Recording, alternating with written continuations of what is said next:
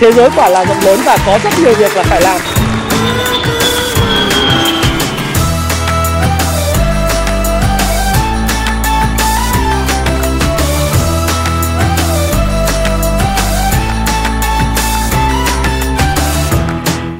Hi, xin chào tất cả các bạn. Chào mừng các bạn đã quay trở lại với channel của Thái Phạm.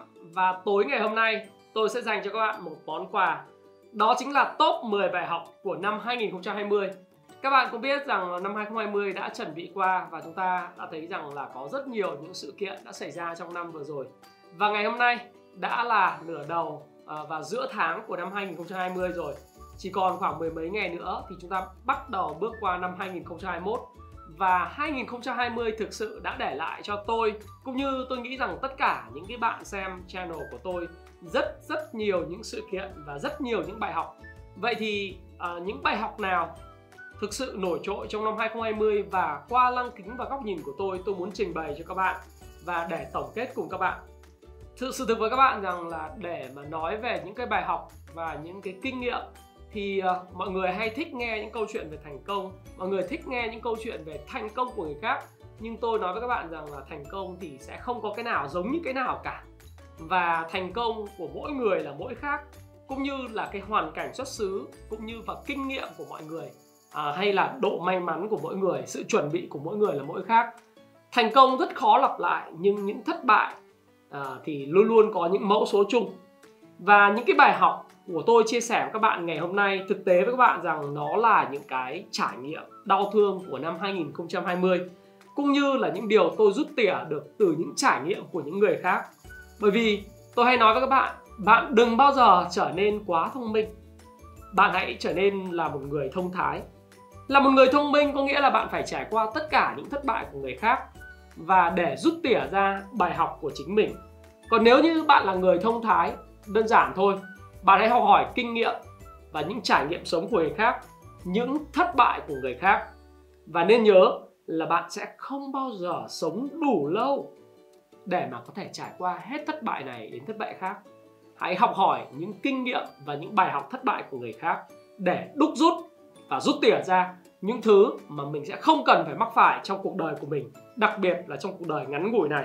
Ok, vậy thì bài học đầu tiên của chúng ta cần nói chuyện và Thái Phạm cần chia sẻ với các bạn trong năm 2020 là gì? Bài học đầu tiên tôi rút ra một điều, đó là cứ mỗi một 10 năm, chúng ta sẽ có một cái khủng hoảng. Và không có khủng hoảng nào, không có một crisis nào, một cái khủng hoảng nào giống cái khủng hoảng nào đó là điều rất căn bản mà các bạn cần phải nhớ bởi vì nếu bạn là một người kinh doanh, bạn là một người đầu tư, hay bạn đang trong giai đoạn phát triển bản thân mình để trở thành một người kinh doanh và một người đầu tư trong tương lai, thì hãy nhớ một điều rằng cứ mỗi 10 năm chúng ta sẽ có một cuộc khủng hoảng và không có khủng hoảng nào giống khủng hoảng nào cả. Nào, hãy nhớ lại xem, năm 2001 đó là khủng hoảng gì? Đó chính là cái vụ khủng bố vào tòa tháp đôi của nước Mỹ. Đúng không ạ? Và trước đó là gì? Năm 1997, 1998 đó là cuộc khủng hoảng nợ ở châu Á. Nó thổi bay rất nhiều tài sản của rất nhiều người giàu và cũng tạo ra rất nhiều cơ hội để cho những đại gia khác vươn lên bành trướng trở thành số 1. Nếu năm 1997 các bạn thấy nó là một cơn sóng thần cướp đi sinh mạng, cướp đi sinh mạng của ai? Của Daewoo, của Đại Vũ, của công ty Daewoo và của chủ tịch Kim Woo Chung. Một công ty đang đà phát triển thần kỳ nhưng chỉ cần một cuộc khủng hoảng năm 1997, cuộc khủng hoảng tiền tệ ở châu Á bắt đầu từ Thái Lan, Indonesia, các nước Đông Nam Á rồi lan ra toàn thế giới, nó đã thổi bay toàn bộ tất cả tài sản cũng như danh tiếng và uy tín của những đại gia hàng đầu thế giới và thị trường chứng khoán cũng không tránh khỏi sự sụt giảm mạnh mẽ vào thời điểm đó. 2001 đó là cuộc tấn công khủng bố và tòa tháp đôi của Mỹ đúng không ạ? Một cái crisis, một cái khủng hoảng mà chưa có trong tiền lệ. Đó là điều mà các bạn cũng phải lưu ý. Năm 2008 thì sao? 2008 đó là một cuộc khủng hoảng nợ dưới chuẩn một khủng hoảng chưa từng có trong tiền lệ luôn đó là người ta đóng gói thành các cái CDO tức là những cái trái phiếu rác những trái phiếu được xếp hạng rất cao nhưng là một trái phiếu rác rồi bán tùm lum bất động sản uh, tạo những bong bóng ở khắp nơi của nước Mỹ và sau đó thì khủng hoảng xảy ra Lehman Brothers sụp đổ dẫn đến nền kinh tế thế giới bị ốm yếu và què quặt từ năm 2008 đến năm 2009 thậm chí cái di, di chứng của nó còn lan sang Việt Nam những năm 2010, 2011, 2012 kéo dài đến năm 2014 và gần đây nhất đầu năm 2020 một cuộc khủng hoảng toàn diện trên thế giới bắt đầu từ một virus rất lạ. Đó chính là virus người nói đó là virus uh, tôi thì tôi không nói. Uh, nhiều người ông Donald Trump nói là virus Trung Quốc nhưng tôi nghĩ rằng nó xuất phát từ thành phố Vũ Hán của Trung Quốc. Và cái con virus này đã thay đổi toàn bộ thế giới này. Đây là một cuộc khủng hoảng chưa từng có trong lịch sử loài người. Và bất cứ một cái cuộc khủng hoảng nào xảy ra tôi đều thấy rằng không có khủng hoảng nào giống khủng hoảng nào. Việc của chúng ta là gì? Việc của chúng ta rằng khủng hoảng sẽ không biến mất. Nó luôn luôn để lại di chứng và vì nó khác nhau và không có giống nhau ở bất cứ một cái sự kiện nào xảy ra, tức là một sự kiện thiên nga đen nào đó có thể xảy ra trong vòng 7 đến 10 năm, có thể cướp đi toàn bộ tất cả những tài sản mà bạn đã xây dựng. Bạn nhìn thấy không? Bao nhiêu người kinh doanh gặp sự cố, gặp vấn đề bởi vì cái khủng hoảng này. Và trong tương lai, bạn cũng sẽ thấy có những khủng hoảng sẽ xảy ra tương tự như vậy. Nhưng nó có thể sẽ không phải là một cái bệnh dịch. Nó có thể cũng không phải là nợ dưới chuẩn. Nó có thể không phải là cuộc khủng hoảng về tiền tệ nó cũng không phải là khủng bố. Nó là một cái thứ gì đó chúng ta không biết. Và việc của chúng ta đó là hãy chuẩn bị tích cực để đón chờ những sự kiện, những khủng hoảng nó sẽ xảy ra. Khủng hoảng nào có thể xảy ra trong thời gian tới? Đó là điều chúng ta cần phải quan tâm. Chúng ta hãy nên nhớ rằng, khủng hoảng thời gian nó sẽ ngày càng ngắn lại. 10 năm có khủng hoảng lớn 7 năm có khủng hoảng nhỏ. 2020 có thể 2016 2026 và 2027 lại một cuộc khủng hoảng nữa xảy ra. Lần này mọi người đang chú ý tới một thứ, đó chính là cục nợ toàn cầu. Cục nợ toàn cầu hiện nay, theo thống kê của S&P Global, thống kê là có 200 ngàn tỷ 200 ngàn tỷ đô la. Không phải là 200 ngàn tỷ đồng, xin lỗi các bạn 200 ngàn tỷ đô la. Không phải là 200 ngàn tỷ đồng Việt Nam chiếm 65% GDP toàn cầu. Nợ toàn cầu chưa bao giờ to và khủng khiếp đến như thế. Và mọi thứ đang ở thời kỳ euphoria, một cái mania, một cái cơn sốt về chứng khoán, một cơn sốt về bitcoin, một cơn sốt về tài sản, một cơn sốt về bất động sản trên toàn thế giới. Bởi vì tất cả những chính phủ in tiền cực kỳ nhiều, vậy cái gì sẽ chờ đợi chúng ta trong năm 2027 2030 tới, trong một chu kỳ khủng hoảng 7 năm 10 năm thời gian tới, sẽ không có bất cứ một khủng hoảng nào giống khủng hoảng nào. Same shit, but different different. Cũng là giống giống nhau, xin lỗi nói vậy cũng giống giống nhau, nhưng cái nguyên nhân gây ra là hoàn toàn khác nhau. Đó là bài học số 1 và để chuẩn bị cho nó. Bạn phải có sự chuẩn bị bạn có sự chuẩn bị về kiến thức hay không? Đấy là một điều mà chúng ta cần phải quan tâm. Ok, bài học thứ hai mà Thái Phạm nhận ra trong năm 2020 này đó là cơ hội và rủi ro thì luôn luôn đi cùng với nhau. Hay nói theo ngôn ngữ của phương Đông đó là trong nguy thì có cơ và ngược lại. Trong cơ hội luôn luôn tiềm ẩn những rủi ro ẩn sâu trong cái cơ hội đó. Nguy của cơ đó là gì? Năm nay khi xảy ra cái đại dịch, cái khủng hoảng nó xảy ra tất cả những ngành như sao chết. Ngành du lịch bây giờ thoi thóp.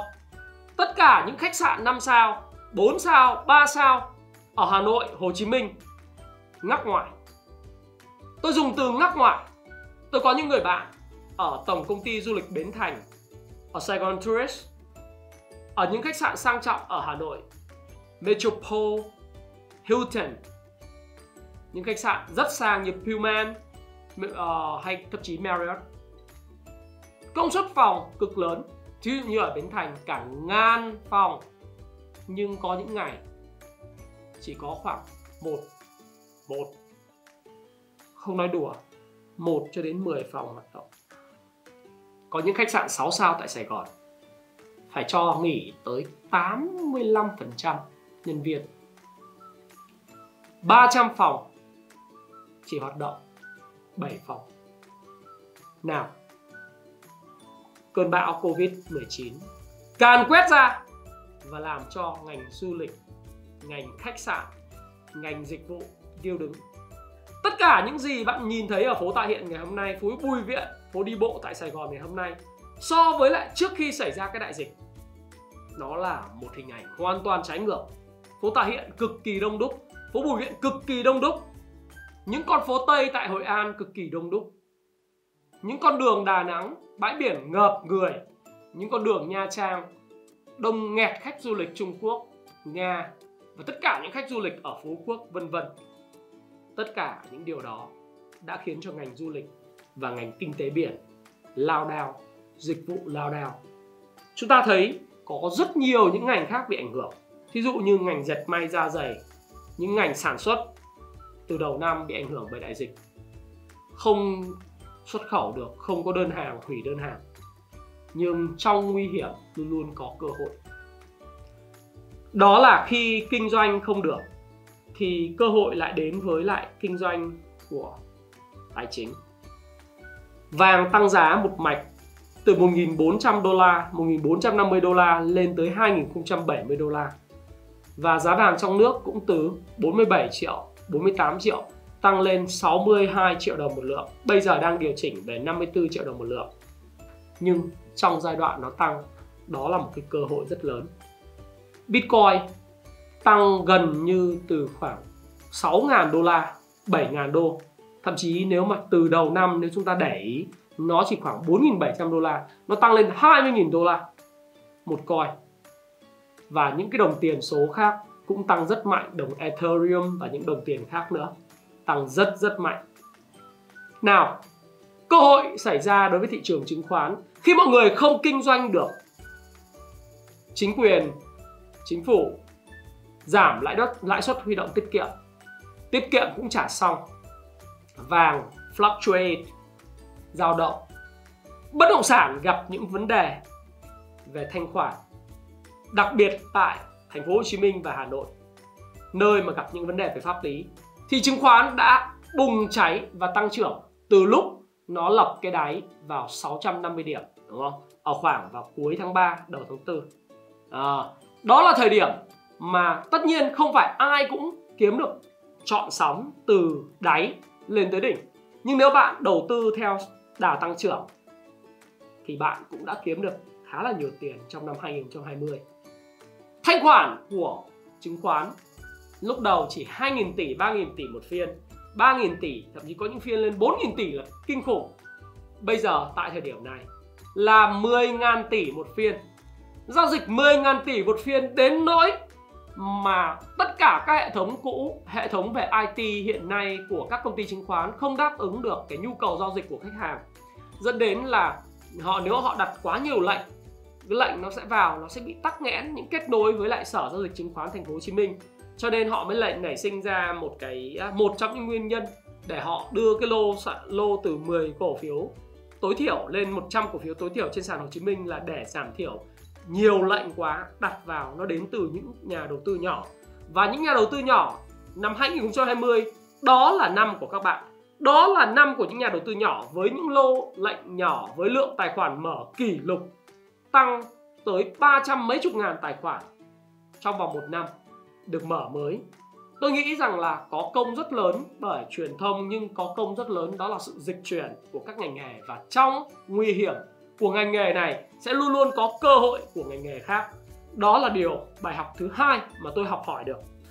Ok, bài học thứ ba mà thái phạm học hỏi được và muốn chia sẻ với các bạn đó là đừng bao giờ gửi tiền ở ngân hàng.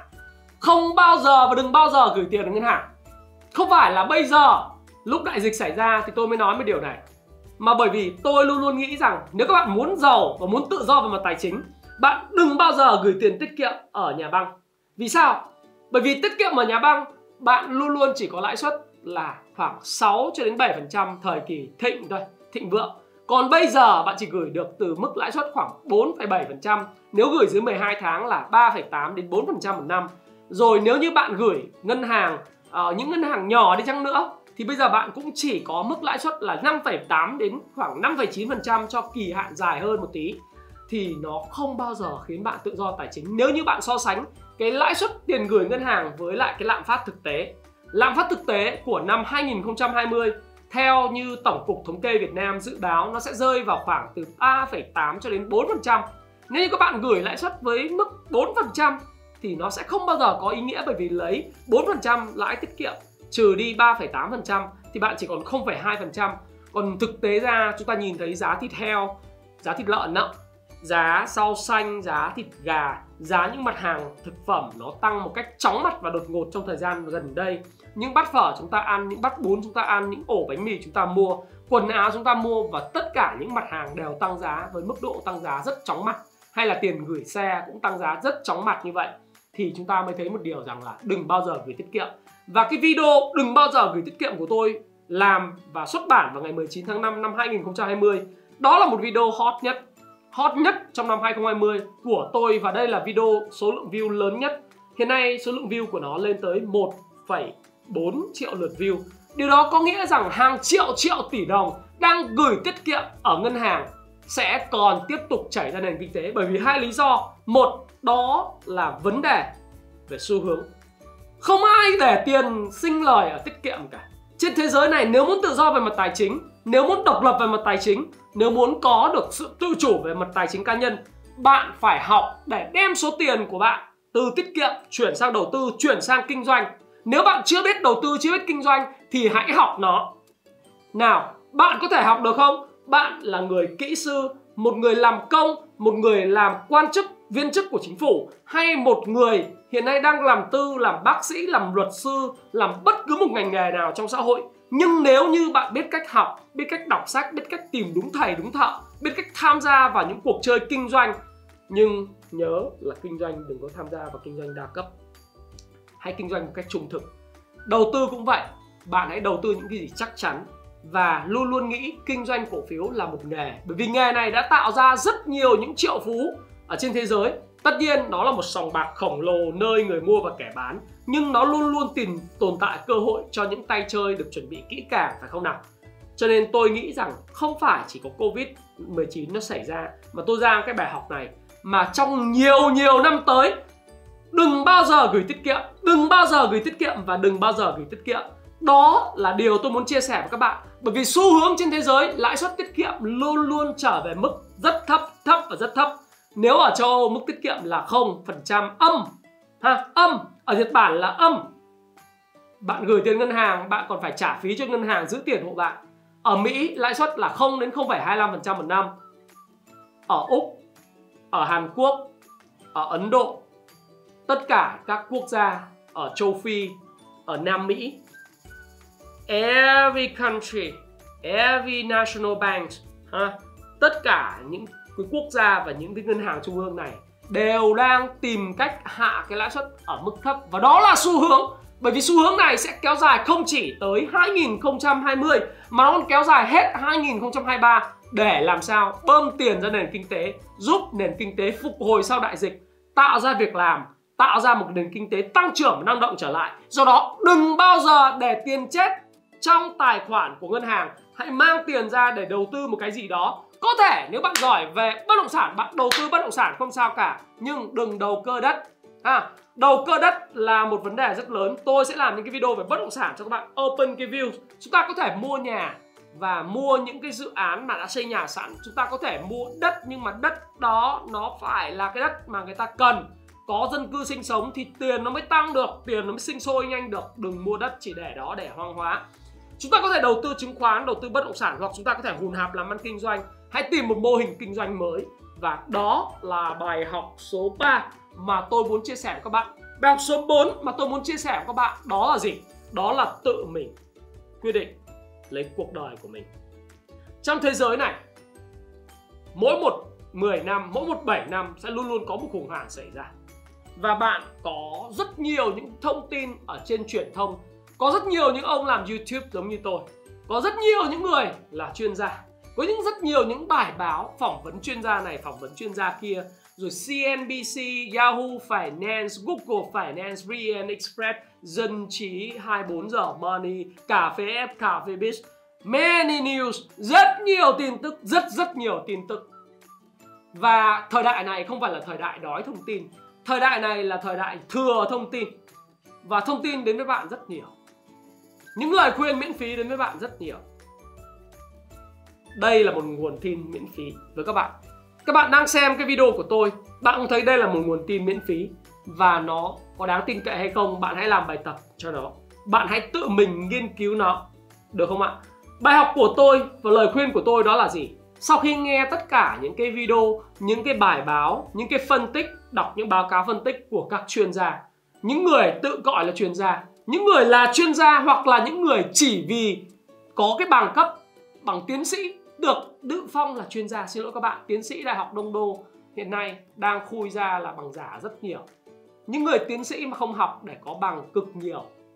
Nào, dù họ là chuyên gia theo kiểu gì, tự phong hay nhà nước công nhận, hay quốc tế công nhận, hay là đi học lấy bằng chùa, hay là làm những video, thậm chí ngay cả tôi làm video như thế này, việc của bạn đó là gì? Việc của bạn đó là hãy tự làm bài tập của chính mình và ra quyết định của chính mình cho các hoạt động đầu tư về tài chính cá nhân hay là hoạt động kinh doanh của bạn?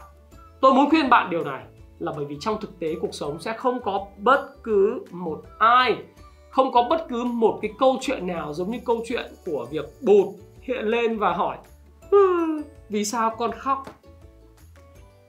Không có bất cứ ai hiện lên trước mặt bạn và nói, vì sao con khóc? và đưa cho các bạn một cái phương thuốc một phương thuốc hay là một phương thức thần kỳ để xoa dịu và làm cho vấn đề của bạn biến mất không có chuyện đó xảy ra. Bạn muốn làm thì bạn phải tự mình nghiên cứu. Bạn phải tự mình nghiên cứu và xem và tham khảo những video khác nhau, những bài học khác nhau, những nghị định khác nhau, những bài toán khác nhau về kinh doanh. Bạn phải tìm hiểu thế nào là hiệp định CPTPP thế nào là TPP thế nào là vấn đề bầu cử của Mỹ. Nó tác động gì đến tiền của bạn? Nó tác động đến tài sản của bạn về bất động sản như thế nào? Hiệp định RCEP RCEP tác động như thế nào đến tài sản của bạn? Hiệp định EVFTA tác động như thế nào đến hoạt động xuất khẩu của Việt Nam và xu hướng dịch chuyển của nước ngoài về Việt Nam về sản xuất các bất động sản, khu công nghiệp là như thế nào? Xu hướng về dầu khí có hồi phục trong năm 2021 hay không? Vân vân và vân vân. Tất cả những điều đó đều cần bạn tự mình nghiên cứu. Và đừng bao giờ dựa hoàn toàn vào ý kiến của chuyên gia và không có bao giờ có câu chuyện mình khóc và bụt hiện lên nói, vì sao con khóc? Hay là những cái chuyên gia sẽ nói ổ mua cổ phiếu này đi, bạn chắc chắn sẽ thắng. Mua cổ phiếu này đi, bạn chắc chắn sẽ thắng. Mua miếng đất này đi, bạn sẽ chắc chắn sẽ thắng. Không, tất cả là những lời khuyên miễn phí. Và nếu bạn muốn nó trở thành cái bài học của mình, bạn hãy tự mình nghiên cứu và hãy tự mình vận dụng và đưa những cái bài học này vào trong thực tế của bạn. Đó là lời khuyên số 4 của tôi và cũng là bài học số 4 của tôi, ha các bạn ha. Bài học số 5 mà tôi muốn chia sẻ với các bạn, đó là tôi thấy rằng cái mô hình kinh doanh hiện nay nhờ đại dịch đã thay đổi hoàn toàn. Những mô hình kinh doanh truyền thống sử dụng mặt bằng bán lẻ truyền thống những uh, cửa hàng phải thuê mặt bằng bán lẻ đắt tiền những công ty truyền thống hoàn toàn dựa vào những mặt bằng bán lẻ hay là phương pháp phương pháp tương tác trực tiếp với người tiêu dùng và người lao động dần dần sẽ bị biến mất. Nó không chỉ là covid 19 cái đại dịch xảy ra mà tất cả nó đều chỉ là một cái chất xúc tác giúp cho quá trình chuyển đổi của những mô hình kinh doanh truyền thống bị chết dần rất là nhanh. Nếu như các bạn thấy những cửa hàng bán lẻ ở những trung tâm thương mại sang trọng hiện nay vẫn còn thoi thóp sống được là bởi vì cái nhu cầu bắt đầu phục hồi. Nhưng bạn nên nhớ là xu hướng online sẽ là xu hướng chủ đạo. Nếu bạn muốn mua sách của tôi, làm ơn các bạn hãy lên happy.live, lên tiki.vn, lên Shopee, à, lên Lazada bạn có thể mua sách của tôi một cách dễ dàng. Bạn không cần phải chạy đi tất cả những nhà sách nào truyền thống uh, để bạn có thể mất thời gian lựa. Bạn lên trên các cửa hàng thương mại điện tử những cái shop thương mại điện tử của chúng tôi tại trên mạng. Nếu bạn muốn họp hành ok bạn có zoom. Bạn muốn tương tác với người khác bạn có Zalo, WhatsApp, bạn có Facebook Messenger, bạn có tất cả những cái công cụ để có thể họp hành và thay đổi cái mô hình kinh doanh của mình. Những mô hình kinh doanh truyền thống sẽ chết hoặc là sẽ ngắc ngoài. Bởi vì bạn sẽ không thể chịu nổi cái chi phí mặt bằng, chi phí nhân viên quá cao. Bây giờ uống cà phê, bạn không cần phải thiết, không cần thiết phải ra cà phê trừ khi cái quán cà phê đó là nơi mà nó có atmosphere nó có cái ambient tức là cái không khí không gian ở trong quán cà phê đó nó hấp dẫn bạn để các bạn cảm nhận được cái thời tiết thay đổi theo mùa. Ví dụ như tôi thường đến Starbucks để tôi cảm nhận cái sự náo nhiệt của nó. Tôi thích cái không khí ở Starbucks, nơi mọi người pha chế rồi cái tiếng len keng rồi xin chào này nọ. Và cái mùi hương, nó làm tôi, cái aroma nó làm tôi cảm thấy rất là sảng khoái. Còn nếu chỉ là uống cà phê, tôi grab cho nhanh. Tôi grab food, grab express. Hay là tôi đặt những cái món đồ về văn phòng của tôi tôi uống vừa tiết kiệm thời gian vừa lợi ích được cái vấn đề là gì? Tôi không phải travel nhiều tôi không phải mất công mất sức và các bạn biết không những cái startup ở Trung Quốc hiện tại họ đã sử dụng cái công nghệ mới về 4G, về QR code, về thanh toán không tiền mặt để họ đánh bại gã khổng lồ Starbucks tại thị trường Trung Quốc. Một startup bán cà phê chỉ có một mét vuông hoặc là hai mét vuông ở những trung tâm thương mại lớn và họ đã giao hàng toàn bộ cà phê cho tất cả những người làm công sở ở Trung Quốc bởi vì họ biết cách sử dụng những dịch vụ như là GrabFood hay là Now, Didi kiểu kiểu như thế ở Trung Quốc nó có những cái dịch vụ riêng biệt dành cho những người khách hàng ở Trung Quốc và Việt Nam tôi nghĩ cũng như vậy. Do đó mô hình kinh doanh của bạn sẽ phải thay đổi. Đó là bài học của tôi, bài học số 5 mà tôi nghĩ rằng các bạn cần phải để ý. Bài học số 6 mà tôi nghĩ rằng các bạn cũng phải để ý, đó là xu hướng làm việc từ xa, xu hướng làm việc và học tập từ xa đang phát triển. Các bạn đang theo dõi video của tôi. Điều đó các bạn cũng sẽ thấy rằng đó là một xu hướng. Các bạn thấy bây giờ chúng ta để mà có thể học hành và học kiến thức, chúng ta không cần phải đến trung tâm giáo dục thường xuyên nữa. Chúng ta không cần phải đến các lớp học buổi tối. Việc của chúng ta là bây giờ là bật youtube lên và chúng ta có thể học học những cái bài học miễn phí uh, phổ thông. Cái khó chịu nhất của nền tảng internet phát triển và công nghệ 4G, 5G phát triển đó chính là quá nhiều, quá thừa thãi nội dung. Và mọi người không biết nội dung nào là nội dung đáng tin cậy để có thể theo dõi và học hỏi. Chứ chúng ta không không thiếu nội dung để học. Nếu chúng ta muốn học tiếng Anh thì chúng ta học tiếng Anh thông qua điện thoại thông minh uh, iPhone 11 Pro Max 12 whatever.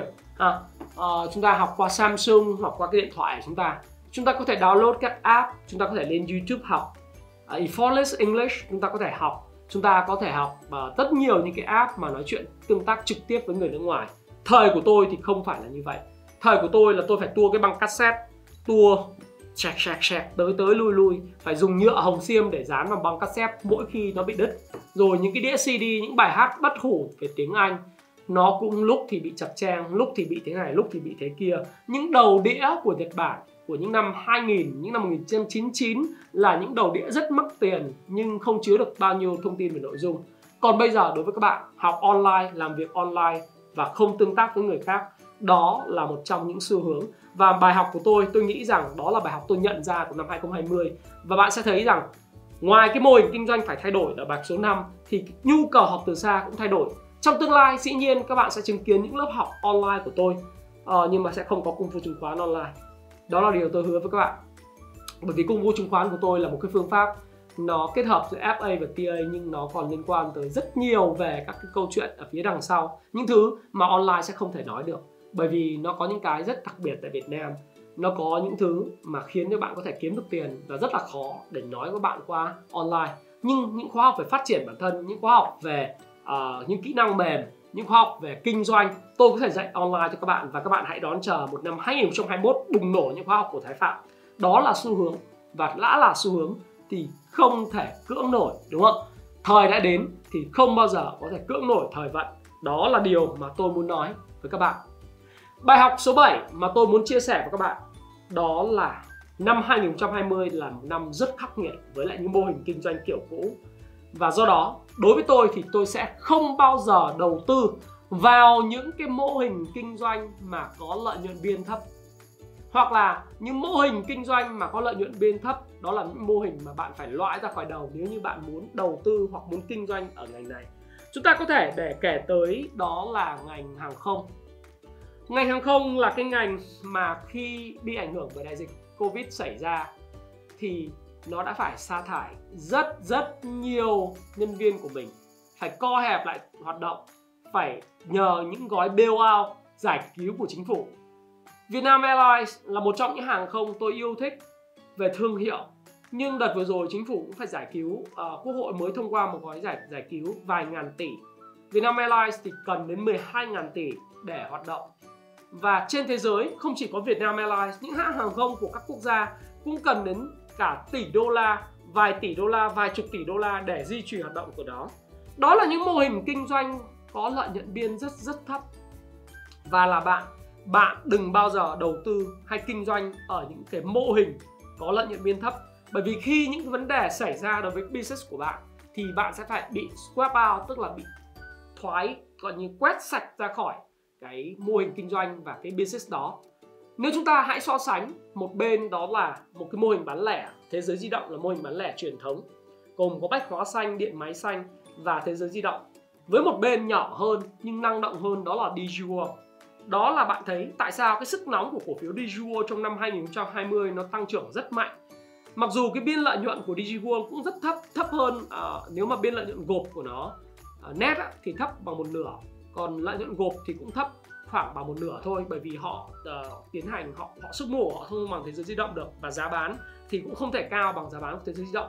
Nhưng bạn sẽ để ý rằng là sức cạnh tranh và chống chọi với khủng hoảng của DigiWorld hoàn toàn khác so với MWG MWG thì ok ở đây là một video mang tính chất giáo dục và không nói ý chê bai thế giới di động hay cổ phiếu thế giới di động ha. Tôi đang nói với các bạn rằng là các bạn đầu tư vào những công ty mà có tỷ lệ margin thấp mô hình bán lẻ margin thấp đòi hỏi nhiều mặt bằng và những mô hình cũ kỹ sẽ là những thứ mà sẽ không phải là tương lai.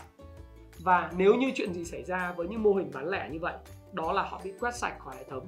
Các bạn nên nhớ rằng Amazon của Mỹ đã quét sạch tất cả những nhà bán lẻ, từ sách như Barnes Noble, những nhà sách mà phải thuê những trụ sở, những mặt bằng bán lẻ rất là tốn kém.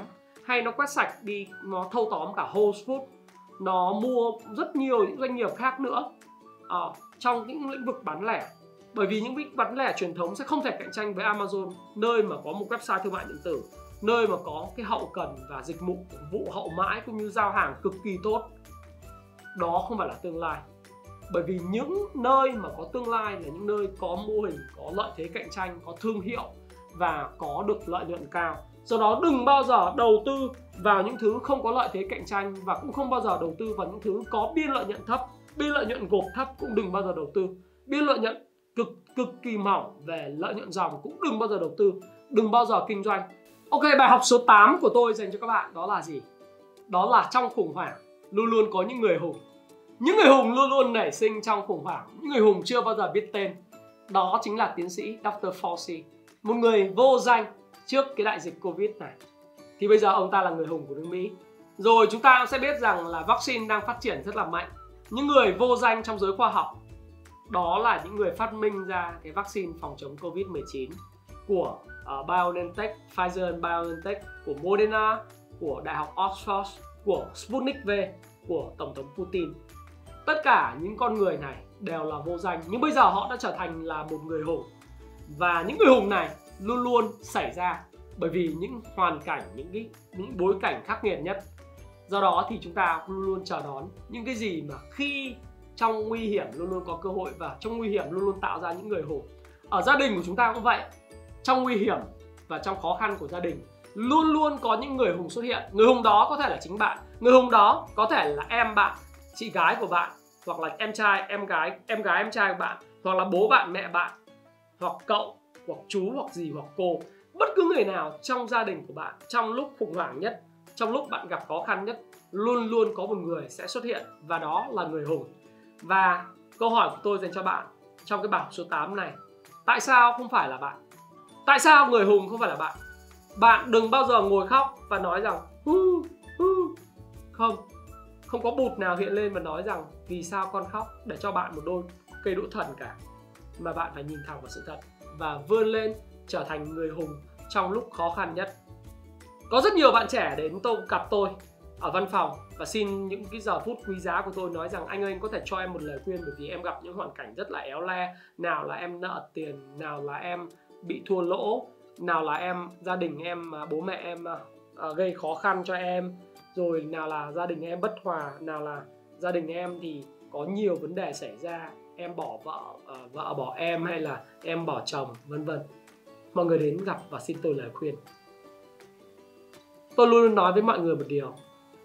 Đó là cuộc sống. Những sự kiện xảy ra với cuộc sống của các bạn là để dành cho bạn, để giúp đỡ bạn. Chỉ những sự kiện đó xảy ra trong cuộc sống, không phải là để chống lại bạn. Và khi mà bạn tư duy được tất cả những sự kiện xảy ra trong cuộc sống của bạn là để dành cho bạn, để giúp bạn phát triển, thì bạn hãy hàm ơn nó. Bởi vì gia đình của bạn, nếu có những điều bất ngờ xảy ra, giống như gia đình của tôi, bố tôi đã mất năm 2004 lúc tôi mới ra trường, gia đình tôi nghèo. Đại dịch xảy ra, nhưng lúc tôi khó khăn trong việc xin việc sau khi ra trường, tất cả những cái nghịch cảnh xảy ra với tôi đều là cơ hội và để dành cho tôi. Đều là những sự kiện phục vụ tôi. Do đó mới có tôi ngày hôm nay. Còn nếu tôi sinh trưởng trong một gia đình nó thuận lợi quá, chắc chắn sẽ không có thái phạm ngày hôm nay sẽ không có người ngồi đây nói chuyện trước camera và ống kính dành cho bạn. Và tương tự như vậy bất cứ người hùng nào cũng có thể xuất hiện trong khủng hoảng. Và tôi muốn bạn trở thành người hùng trong gia đình của bạn trong cuộc sống của bạn. Và bạn hãy làm chủ vận mệnh của chính mình. Đó là bài học số 8 mà tôi muốn chia sẻ với các bạn. Bài học số 9 mà tôi muốn chia sẻ với các bạn đó chính là về vai trò của media, social media. Xin lỗi các bạn, không phải là vai trò của media mà vai trò của social media ngày càng kinh khủng và khủng khiếp. Social media như Facebook, YouTube, Twitter hay là các nền tảng như WhatsApp, Viber, Zalo nó đang trở thành một thứ quái vật trong ngoặc kép, quái vật nuốt chừng tất cả cuộc sống của chúng ta. Nào chúng ta không thể sống nổi nếu chúng ta thiếu iPhone hay là thiếu Samsung smartphone hay smartphone nói chung phải không ạ? Bởi vì chúng ta không phải không thiếu sống nổi cái thiết bị này mà đó là chúng ta không thể sống nổi nếu chúng ta không có Facebook, nếu không ta chúng ta không có YouTube, nếu chúng ta không có những phương tiện như Viber, Zalo, WhatsApp hay là Snapchat hay là những thương phương tiện ở phương Tây đó là Twitter để communicate, để giao tiếp với những người bạn của mình sẽ không thể nào sống nổi và không thể tưởng tượng là chúng ta không thể mua sắm được thông qua cái uh, những cái app như Tiki, như Sendo hay là như là Shopee hay Lazada ở trên mạng đúng không ạ? Chúng ta sẽ không thể sống thiếu nổi nếu thiếu Uber, nếu thiếu Grab hay nếu thiếu Airbnb nếu chúng ta đi du lịch. Chúng ta sẽ không thể thiếu nổi nếu thiếu những trang web, những cái phần mềm để giới thiệu chúng ta những món ăn ngon, những địa điểm mà chúng ta cần phải check in và đến ở những cái thành phố mà chúng ta muốn muốn tới nào, vai trò của social media ngày càng lớn và nó càng ngày trở thành một con quái vật để nuốt chửng hết toàn bộ thời gian của bạn, tâm trí của bạn và sức lực của bạn. Vấn đề ở đây là gì? Vấn đề ở đây đó là làm thế nào để sử dụng tốt nhất cái công cụ này để phục vụ cho việc phát triển của bản thân, phục vụ cho việc giải trí và phục vụ cho việc mà chúng ta có thể học tập. Và vai trò của media tôi kể với các bạn một thêm một yếu tố nữa. Tại sao trong cuộc bầu cử năm 2020 ông Donald Trump lại thất cử?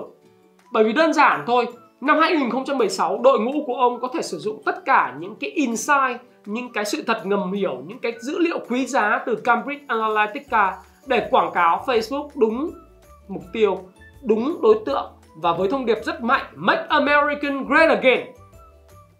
Ông sử dụng những cái data đó và có nguyên một đội ngũ giúp ông làm được điều đó.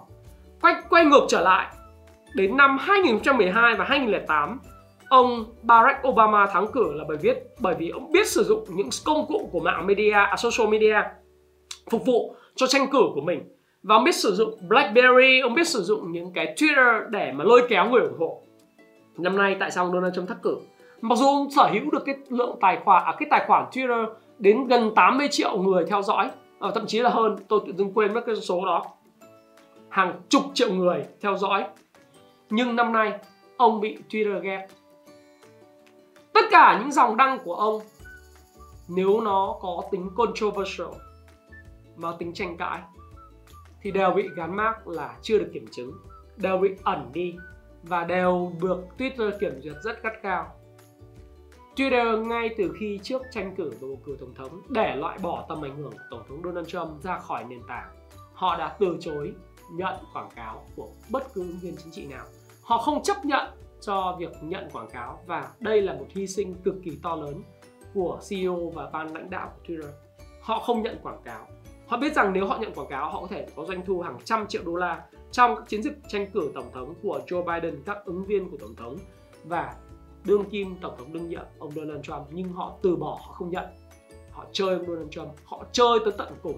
Bởi vì tôi cái chuyện gì đứng phía đằng sau khiến cho Twitter nổi giận với Donald Trump như vậy tôi không biết hoặc là đối tượng nào đang gây sức ép và đã gây sức ép để cho Twitter quay lưng trở lại Donald Trump tôi không biết không biết thì không được quyền nói nhưng tôi biết được một điều rằng là Twitter đang đã chơi ông Donald Trump và làm giảm thiểu những tác tác động về mặt chính trị đến nhận thức và thông điệp của ông ta đối với những người dân Mỹ, những người bầu cử họ bị ảnh hưởng và đỡ bị bóp méo bởi những thông điệp của tổng thống. Facebook thì sao? Facebook tăng tiền quảng cáo vẫn chấp nhận. À, Twitter không nhận tiền quảng cáo chính trị thì Facebook vẫn nhận tiền quảng cáo chính trị. Facebook khôn hơn nhưng mà tăng gấp đôi cái gọi CPM cost per thousand cái chi phí quảng cáo cho ứng viên tổng thống là Donald Trump. Trong đó với Joe Biden thì với chi phí thấp hơn. Đó là những điều mà tôi đọc được từ Politico và những cái thông tin của nước ngoài mà tôi chia sẻ với các bạn. Rõ ràng Facebook và Twitter đó là hai mạng xã hội đã ảnh hưởng cực kỳ lớn đến kết quả của bầu cử tổng thống Mỹ trong năm 2020. Và đó là lý do tại sao mặc dù vẫn sở hữu một lượng follow cực kỳ lớn trên Twitter, ông Donald Trump vẫn là tổng thống được bầu hơn 70 triệu người dân Mỹ bầu và tiếp tục là mong muốn đắc cử. Nhưng mà ông Joe Biden thì thắng lợi là bởi vì vừa có nhiều tiền hơn và được support bởi các mạng social media và những cái thứ mà chúng ta sẽ thấy rằng sẽ không thể thiếu đó là cell phone 4G và 5G trong tương lai không xa hay là những cái mạng internet vệ tinh của ông Elon Musk đúng không? Ok, bài học cuối cùng, bài học số 10 mà tôi muốn chia sẻ với các bạn đó chính là nói vậy cao giọng một tí thôi nhưng mà thực tế với các bạn rằng 2020 cũng là năm mà có rất nhiều những nhân vật huyền thoại đã qua đời. Không chỉ là những nhân vật huyền thoại mà thế giới cũng đã chứng kiến rất nhiều người, hàng triệu người đã chết bởi vì đại dịch. Gần 70 triệu người đã nhiễm đại dịch và hàng triệu người đã chết bởi một cái virus xuất phát từ thành phố Vũ Hán ở Trung Quốc. Bài học tôi muốn chia sẻ với các bạn đó là cuộc sống rất ngắn ngủi, vô thường. Chúng ta có thể thấy năm 2020 đột nhiên đầu năm một siêu sao bóng rổ của cả thế giới đó là Kobe Bryant đột ngột bị rớt máy bay trực thăng và chết. Ra đi và cả gia đình cũng biến mất.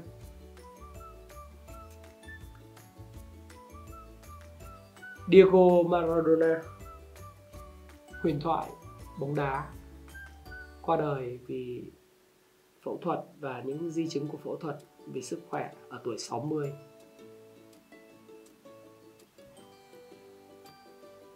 một hung tin nữa xảy ra đối với giới kinh doanh, những người yêu thích phục vụ khách hàng phụ sự khách hàng. Đó chính là cựu CEO của Zappos, Tony Shea qua đời ở Las Vegas. Và hàng chục, hàng trăm những người khác nổi tiếng những người không nổi tiếng hàng triệu người khác đã qua đời. Và cuộc sống đối với tôi tôi nghĩ rằng rất là vô thường ngắn ngủi. Như đã nói với các bạn trong thiết kế cuộc đời thịnh vượng trong cuốn sách thiết kế cuộc đời thịnh vượng của tôi đó ở bên kia các bạn có thể, thể tham khảo. Cuộc sống là ngắn ngủi và tôi hiện nay chỉ còn khoảng gần 500 tháng nữa. Likely 480 mấy tháng để sống. Nếu như nói vài chục năm thì nghe rất nhiều, nhưng nếu quy ra số tháng và quy ra số ngày thì không còn nhiều. Và tôi luôn nghĩ rằng cuộc sống rất ngắn ngủi. Do đó, nếu chúng ta đã muốn làm gì trong cuộc sống, nếu các bạn đã muốn làm được điều gì đó trong cuộc sống, chúng ta nhìn lại những người đã qua đời, những người thân của chúng ta, những người nổi tiếng, những người không nổi tiếng, nhưng họ có những mối liên hệ với chúng ta đã qua đời. Chúng ta thấy rằng chúng ta già đi, ngày càng nhanh và thời gian trôi đi rất nhanh. Và cuộc sống rất ngắn. Do đó, nếu bạn muốn làm điều gì đó, hãy move your ass. Nhấc mông lên và làm. Nhấc mông lên và hành động ngay. Đừng chờ đợi. Đừng bao giờ chờ đợi cho đến khi điều kiện hoàn hảo để làm một điều gì đó. Tất nhiên, nếu như không có sự chuẩn bị, thì bạn chuẩn bị cho sự thất bại. If you fail to plan, you plan to fail nếu bạn không lên kế hoạch thì bạn đang lên kế hoạch để thất bại. Bạn không thể trần trụi bước vào thế giới kinh doanh, trần trụi cứ nhiệt tình ngu ngốc bước vào thế giới đầu tư một cách, gọi là, rất nhiệt tình được. Bạn phải có sự chuẩn bị và thao trường đổ mồ hôi, chiến trường bớt đổ máu. Trong lớp học của tôi thì có rất nhiều người học đầu tư mà họ rất khôn ngoan, họ chưa đầu tư, họ muốn, em muốn học trước. Để em học xong em mới đầu tư. Tôi bảo đó là hành động khôn ngoan nhất và nếu như bạn bước vào thế giới và bạn mong muốn làm bất cứ một điều gì đó, bạn hãy có sự chuẩn bị. Và muốn cái gì thì hãy làm điều đó. Bởi vì cuộc sống không chờ đợi. Thời gian là không chờ đợi. Thời gian sẽ nói cho bạn biết là bạn có thể làm được điều gì. Thời gian có thể để lại cho bạn sự nối tiếp thời gian có thể để lại cho bạn rất nhiều những sự tự hào. Nhưng đồng thời thời gian cũng lấy đi của bạn công sức sức lực, trí tuệ, sức khỏe, mối quan hệ nào, nếu bạn muốn làm một điều gì đó, thì hãy làm khi nào? Đó là ngay bây giờ. Phải ngay bây giờ khi bạn đang xem cái video này, hãy lên dây cót cho mình. Hãy lên dây cót cho kế hoạch mà bạn dự kiến được thực hiện năm 2021 của mình. Hãy follow tôi. Hãy xem lại những video phát triển cá nhân của tôi. Hãy tiếp tục hành động. Hãy tham gia vào thử thách 6 x 66 ngày. Hãy tham gia vào những cái buổi huấn luyện của tôi. Nếu bạn có duyên với tôi, còn nếu bạn tham gia huấn luyện người khác không sao cả, miễn là bạn hãy chuẩn bị cho tương lai của mình. Chuẩn bị cho tương lai và tự do tài chính của chính mình. Bạn muốn làm doanh nhân ư? Phải, ok, hãy làm đi. Bạn muốn làm nhà đầu tư phải, hãy làm đi. Đây là cơ hội tuyệt vời. Việt Nam là đất nước tuyệt vời, một dân số tuyệt vời, trẻ trung, một môi trường không hoàn hảo lắm, nhưng cũng tương đối tốt để bạn tiếp tục phát triển. Với cái số dân và dân số vàng với sức tiêu thụ đang tăng lên từng ngày, với cơ hội mở ra khắp nơi, mặc dù còn đâu đó những điều kiện về giáo dục, về y tế, về xã hội chưa hoàn chỉnh, nhưng không sao cả nếu bạn muốn, hãy làm đi và đó là bài học số 10 mà tôi dành cho các bạn và 10 bài học đã là những tổng kết của một năm đầy biến động năm 2020 xảy ra đối với tôi, Thái Phạm, và xảy ra đối với các bạn. Tôi hy vọng rằng 10 bài học này đã mang lại cho bạn những cái nhìn tổng quan chung về toàn bộ 12 tháng đã xảy ra trong năm 2020 và tôi cũng mong muốn rằng nó động lại trong bạn và bạn sẽ còn xem đi xem lại cái video này của tôi nhiều lần để thấy rằng ờ uh -huh, tại sao anh này anh nói đúng dữ ha? Ờ uh -huh, tôi sẽ biết chắc rằng sẽ có người comment và nói rằng oh, anh này nói đúng quá tại sao bây giờ mình mới biết? Ờ uh, mình coi lại lần thứ hai lần thứ ba rồi mà tại sao bây giờ mình mới ngấm? Hãy lưu lại cái video này hãy còn coi lại nó nhiều lần nữa trong năm 2021 để bạn thấy rằng những bài học này là vô giá và hãy chuẩn bị cho những thứ tốt đẹp ở phía trước. Nhưng đồng thời, hãy chuẩn bị cho những cuộc khủng hoảng trong 7 năm và 10 năm sẽ xảy ra. Và nếu bạn thấy video này hữu ích, đừng quên nhấn nút like, share cái video này, subscribe kênh của tôi và chia sẻ nó với rất nhiều người để mọi người cùng có thể học được. Và hãy chờ đợi những video tiếp theo của tôi. Và Thái Phạm, xin cảm ơn bạn đã lắng nghe chia sẻ của Thái Phạm. Hẹn gặp lại các bạn trong những video tiếp theo. Xin cảm ơn rất nhiều. Hãy chia sẻ những thông tin này nếu bạn cảm thấy nó hữu ích với bạn và hẹn gặp lại các bạn trong chia sẻ tiếp theo của tôi nhé.